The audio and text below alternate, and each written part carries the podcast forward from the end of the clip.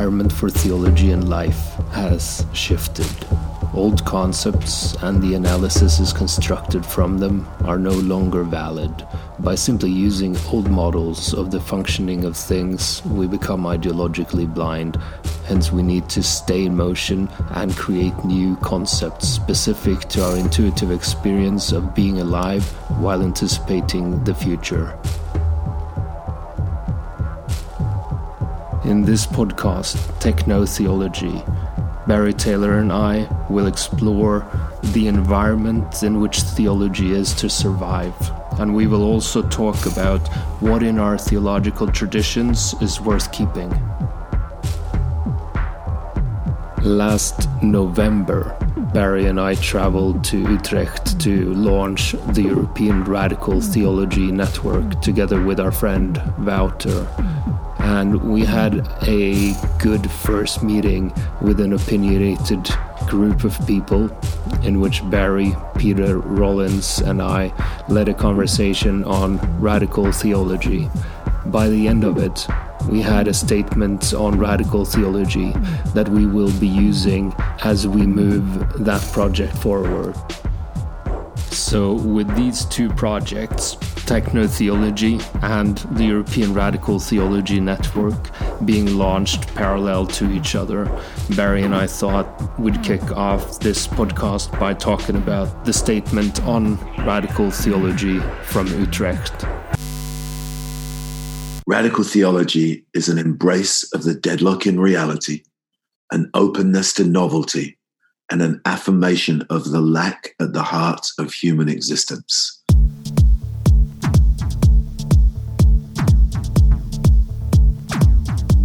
in our conversations in Utrecht, um, that was very much the whole deal. You know, a room full of people, all with slightly differing takes on what it might mean, and at different points in a particular relationship. To you know, a, a couple of people there were fairly new to the idea of radical theology.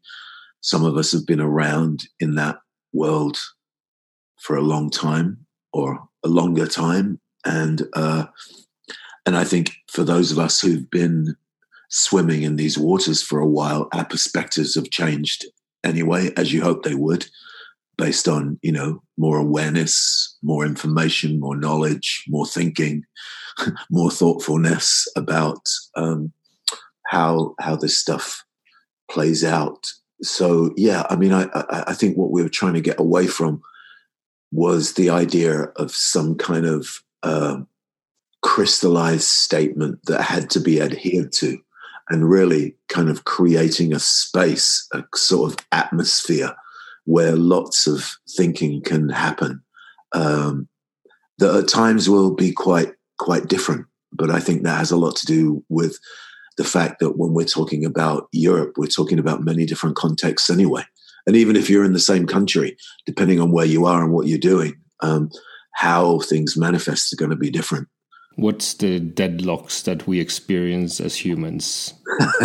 well, I mean, speaking from experience, um, I, I, think you could probably take the British election that as kind of a, a deadlock, really. I mean, even though one side won convincingly, uh, what what you kind of what we seem to be experiencing is this kind of um, roadblock in politics that doesn't allow business as usual to continue, and all the all of the um, previous mechanics and ways of doing things just don't work anymore. Even Boris Johnson said the the roadblock has been surpassed. We've moved forward now, so he believes that the deadlock has been broken.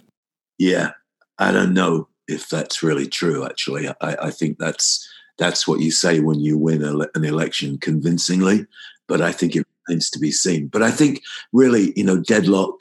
Um, the the well, I guess what I would say is it's really gets down also to the kind of the deadlocks that occur when we scapegoat and make excuses for um, scenarios that are no longer um, compatible to help people um, move forward in convincing ways in, in, in, their in their life. It's it's easy to talk about scapegoating from a perspective of poor people being scapegoated or the Jews being scapegoated and so on. But if you take that logic that lies beneath it and applies it on a situation where you have people like Donald Trump and Boris Johnson and so on, and you rather scapegoat them. By doing so, you create a reactive environment in which you live, breathe, and think.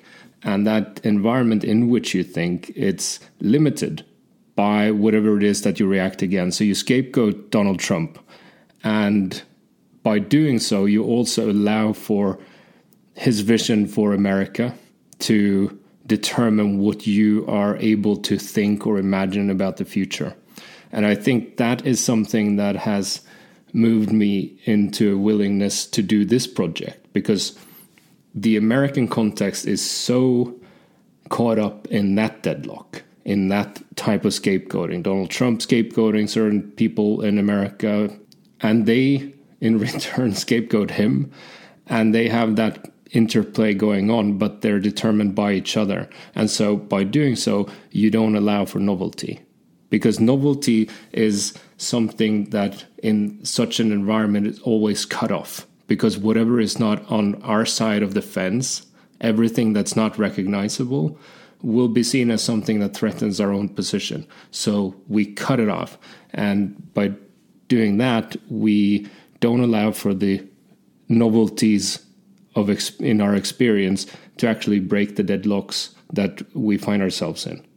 Yeah, I mean, again, I th- I think the election here is another example because the the counter to Boris Johnson was a call to return essentially to a kind of old school socialist vision from uh, another era really. I mean if you i mean that, um, that's very broad but generally the the the the appeal was kind of to look back um, and to kind of counter it with an old vision of socialism or whatever. And and the answer isn't an appeal to uh, what used to work because it doesn't work either.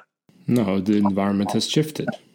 The, the environment has shifted, and um, uh, I mean, the results of the election kind of prove that on some level, given the fact that what they called the Red Wall in Britain, which was like the middle and the north of England that were traditionally Labour uh, for generations. You know, I mean, some seats were lost that have been Labour since the 1930s. You know, almost the entire 20th century, guaranteed like Labour seats. But that world doesn't exist anymore you know and um, i don't think the answer is necessarily in uh, the the switch to um, conservatism either but i do think that uh, if you keep ping ponging between those notions it's like in christianity conservative liberal liberal progressive you know what i mean? But they're on the same continuum. There's nothing it's not novel. It's not like here's another way of thinking about the current reality. And here's another way of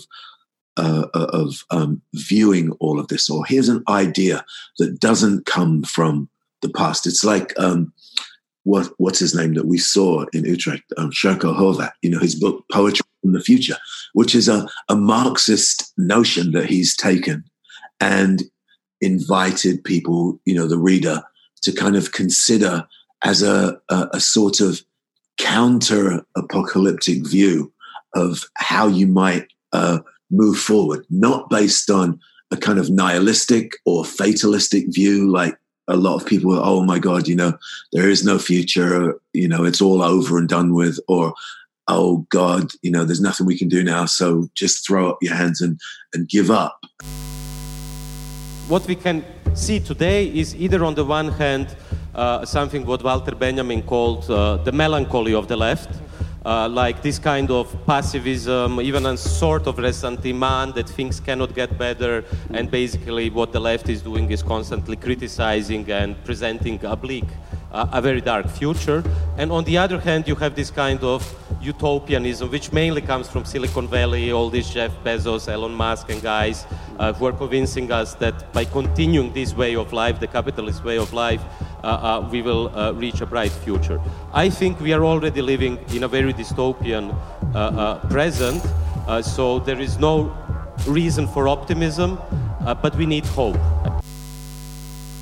He is an interesting character. I think we should try to bring him to our podcast sometime and talk to him about it because he was I mean, he he's been part of creating this new party in Europe for like a leftist party, but it's it's trying to do something novel, and he's doing it with Yanis Varoufakis, the uh, former uh, financial minister of Greece, and a few other people. And he's also connected to Julian Assange, and I think they're into they're talking about interesting things. And you know, his public talk in Utrecht, it was it wasn't the best thing I've ever heard. But then when we sat down and had a beer with him and a conversation, I think he actually have a few ideas about how socialism needs to change and have a new vision, which is lacking in in most of what I see in in leftist thinking today. It's so determined by whatever world it's opposing. It's never setting the agenda, and they're losing the voters from the working class. The working people of Europe are now turning to nationalist populism. Yeah, but you know, it's, I mean, we were talking a little bit earlier. I mean, the idea, I mean, I'm not even sure what working class means anymore. And I think most people don't even work, a lot of working class people don't view themselves as working class people. We live in an aspirational culture to some to some degree. And and the idea you know of the sort of traditional working class person even though I, I think they probably exist more than ever. I mean i think there's a working class more than there's ever been. But um uh i don't think people see themselves that that that way.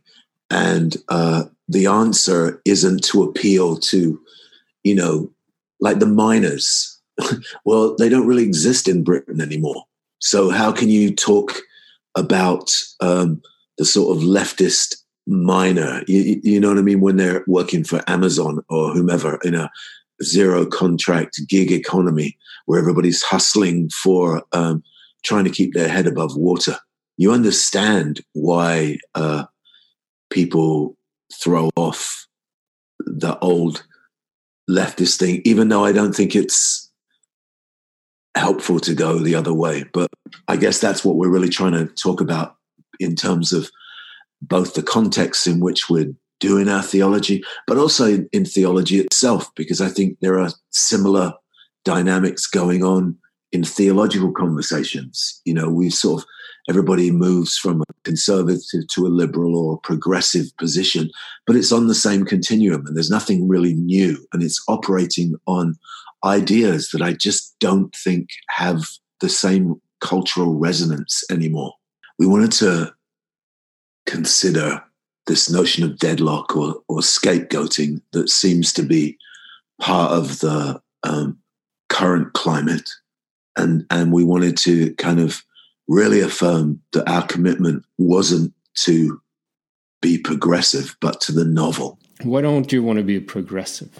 Why don't I want to be a progressive? Because I think progressive implies, well, obviously it implies progress, which on one level is kind of uh, an extension of existing notions. You know, it's a very modern.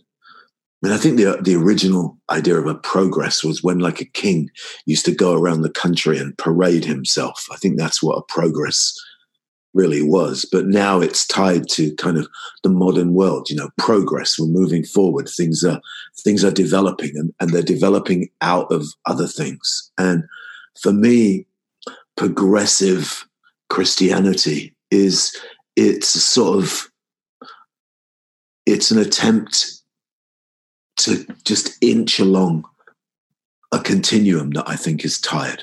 Yeah, I think so too. And I think that's why people who move from a more conservative type of Christianity moving to progressive Christianity uh, basically deals with the same type of issues in their lives. They there's really nothing re- new there, and even if they even if they turn their back on religion and move to progressive politics, pretty much the same. I think the this the move from being a progressive Christian to being a progressive leftist isn't huge.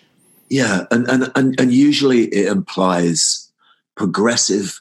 Usually implies a relaxation of uh, attitudes towards social norms. Yeah, usually, which nothing wrong with that, but you know, usually in, it, it quite often is built around issues of um, sexuality, gender identity, or or right. I, th- I, think you, you, know you know what I mean. But usually, it's like my conservative world doesn't allow me to embrace uh, this particular group of people, but I want to.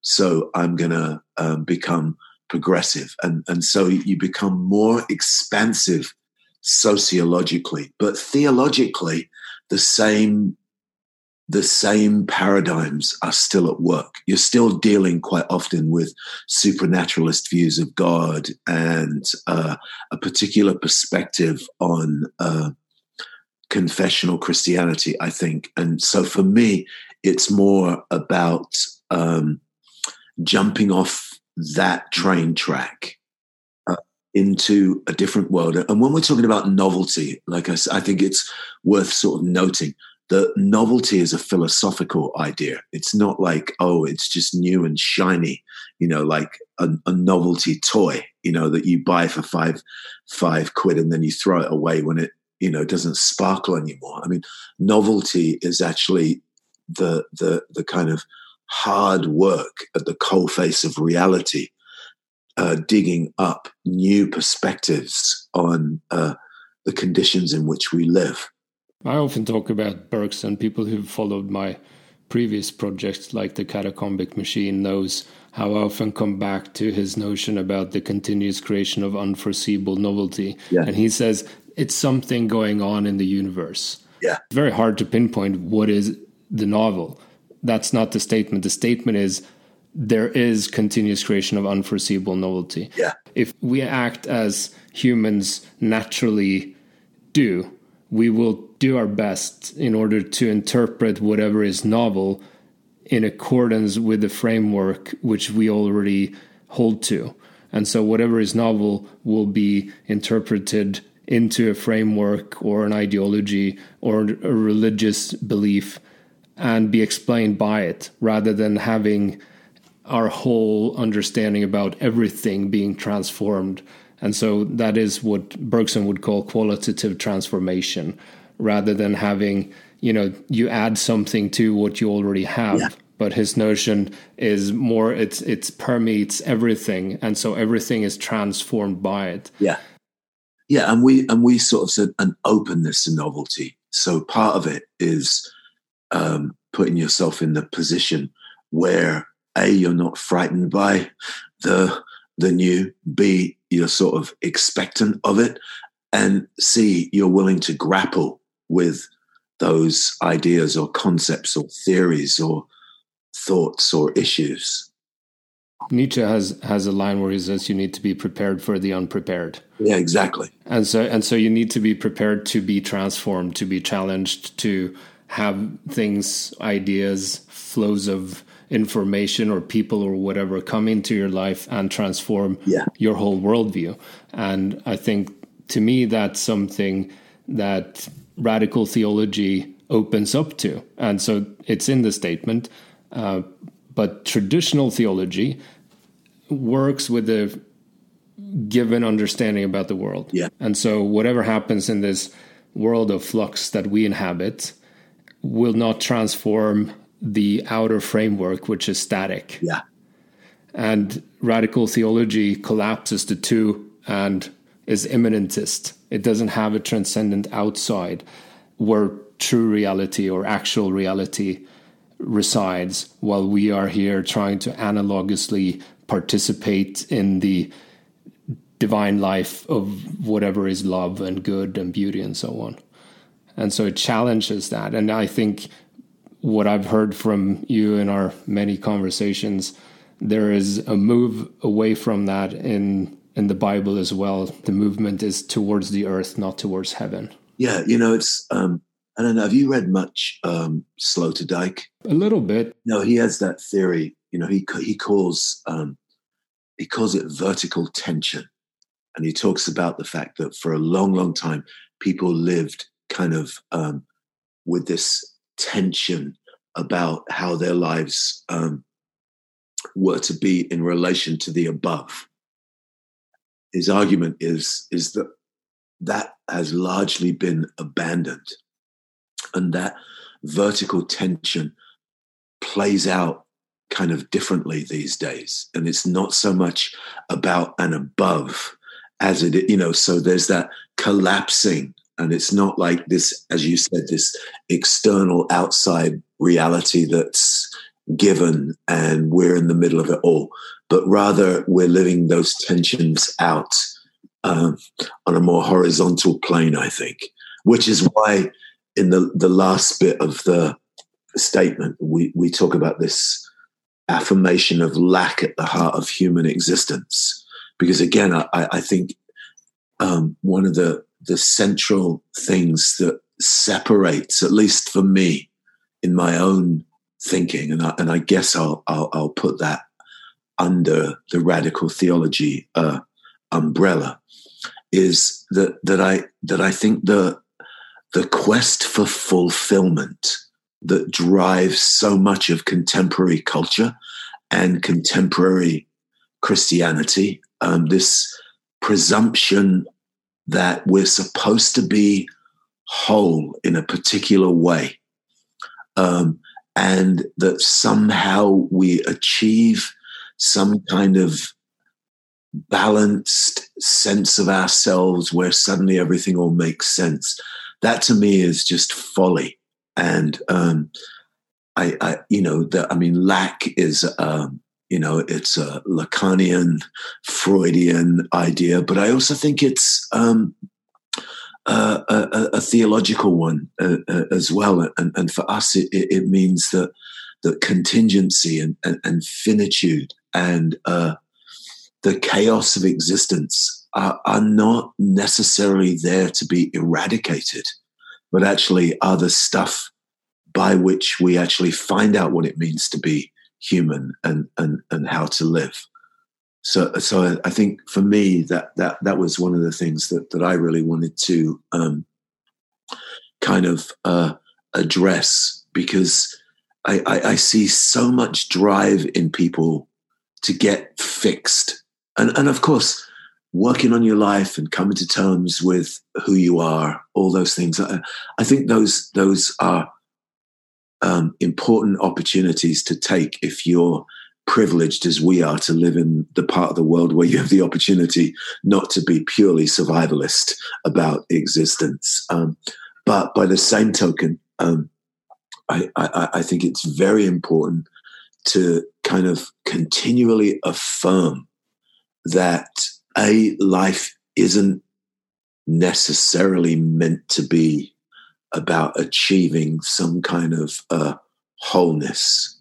There's also, I think, a new challenge then, because in in a more traditional Christian framework, you have something to strive for, you have a goal, you have an aim, you want to go somewhere, yeah. and you have people who are certain about things who tell you where to go and they have answers to your questions and they might relieve you of angst in certain situations and there's comfort when people die and there's explanations when there's wars and suddenly you're alone in the desert and there's no structures holding you and there's nothing to hold on to and that I think is not a comfortable position to be in for most people. Yeah, and that's a perennial theological uh, issue that goes all the way back to the the children of Israel um, in the Exodus. I mean, because what do they want to do? They go into the desert. They're on their way to the promised land, but they never get there. And so, what they want to do is they want to go back to Egypt, yeah. where apparently there's wholeness because they get onions and bread, but they forget that they also were uh, tramping on straw and mud, making bricks un- under the tyranny of oppressors. But um, that illusion that you that you can have a, a sort of a security about life, and that religion is meant to provide that. Um, I, I, I think that's problematic in the fluid world in which we find ourselves. Yeah, it, it, it's not it's not a way of looking at things that will hold up in the future because things are changing so dramatically, and you have. I mean, when we talk about what this podcast will be about, the the environment in which theology is to survive. Yeah, it's it's not just saying, well, we want to move away from these previous structures yeah. and into something new whatever it's also saying that these old structures they're already crumbling and i think you can see that both in religion and in politics and in media and in whatever area of life you want to look at because the emergence of the internet has transformed the landscape in which we live so dramatically and we've already only seen the the beginning of it. Yeah. Things will change much much more and and i think that is sort of what this conversation should focus on. Yeah very much. I mean i think it's very much a case that those ideas and many other ideas used to hold the world in place so i'm not dismissive of them just out of some random, oh, I don't like those ideas. It's more a case that they held a certain world in a certain place for a certain period of time, quite a long period of time, some of those ideas.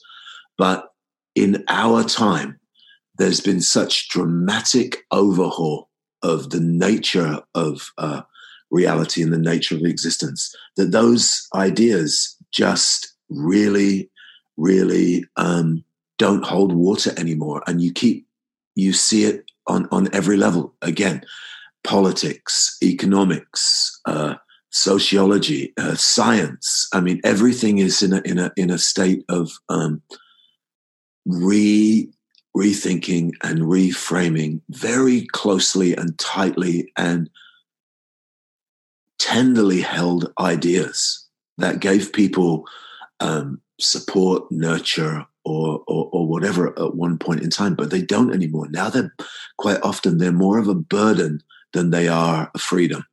Yeah, and so if you return to the British election and the more conservative, the, the rise of conservatism in Europe yeah. and also around the world, it's a symptom of this.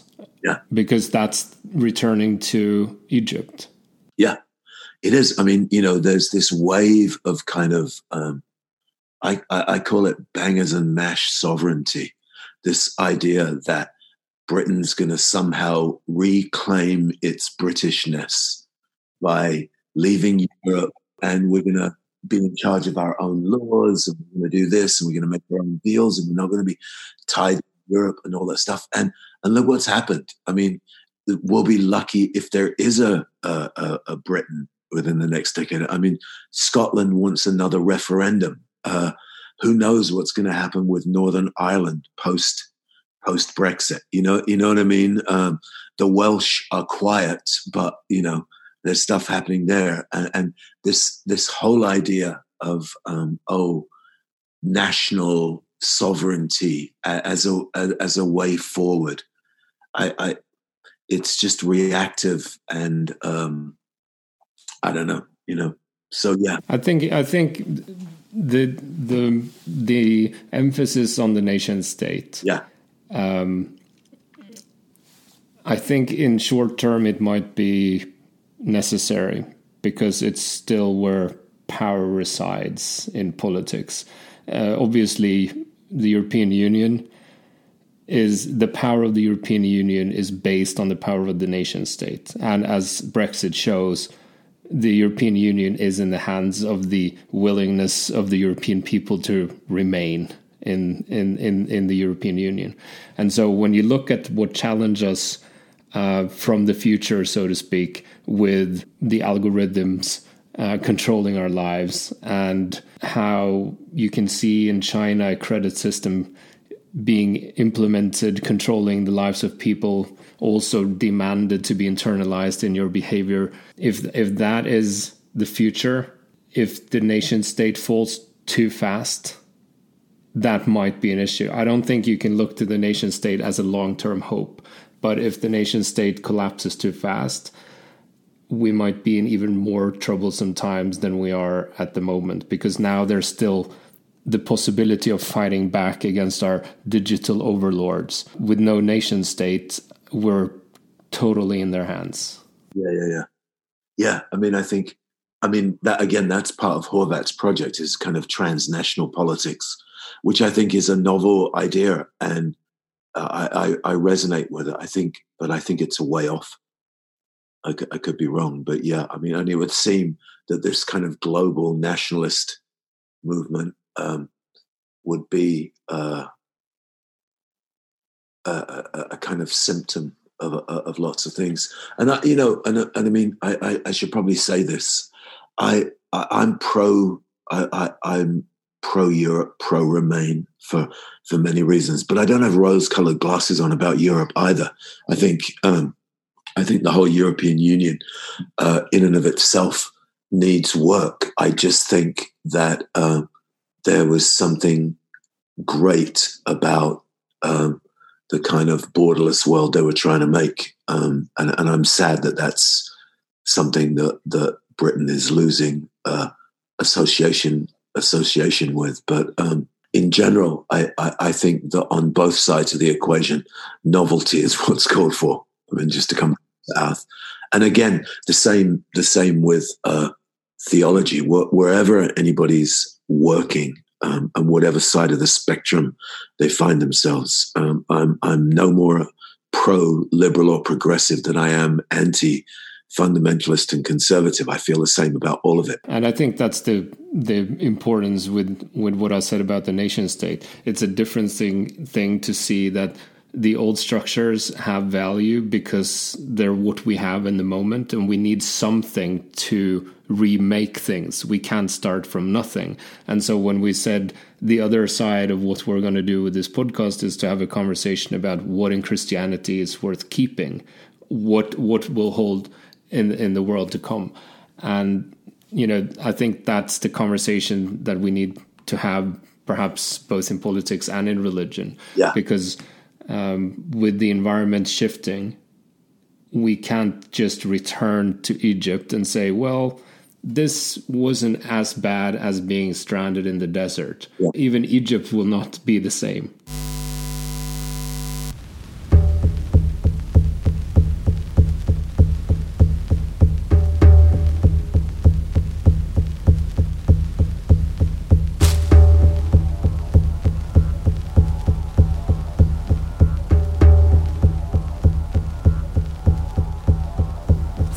Listening to our first episode of Techno Theology podcast. If you want to help us out, please share this episode on your social media feeds, rate us on iTunes, and whatever you do to spread the word. We are also on social media. We're on Twitter. Our handle is at Theology Techno. And on Instagram, we are Techno Theology. And we want to send our special thanks to Jonathan Beckeli, our very good friend, who has provided us with this music. He can be found on iTunes. He's Theologen, which means the theologian in Swedish. Uh, he's a good guy, so listen to his music, and uh, I'll talk to you soon. Bye.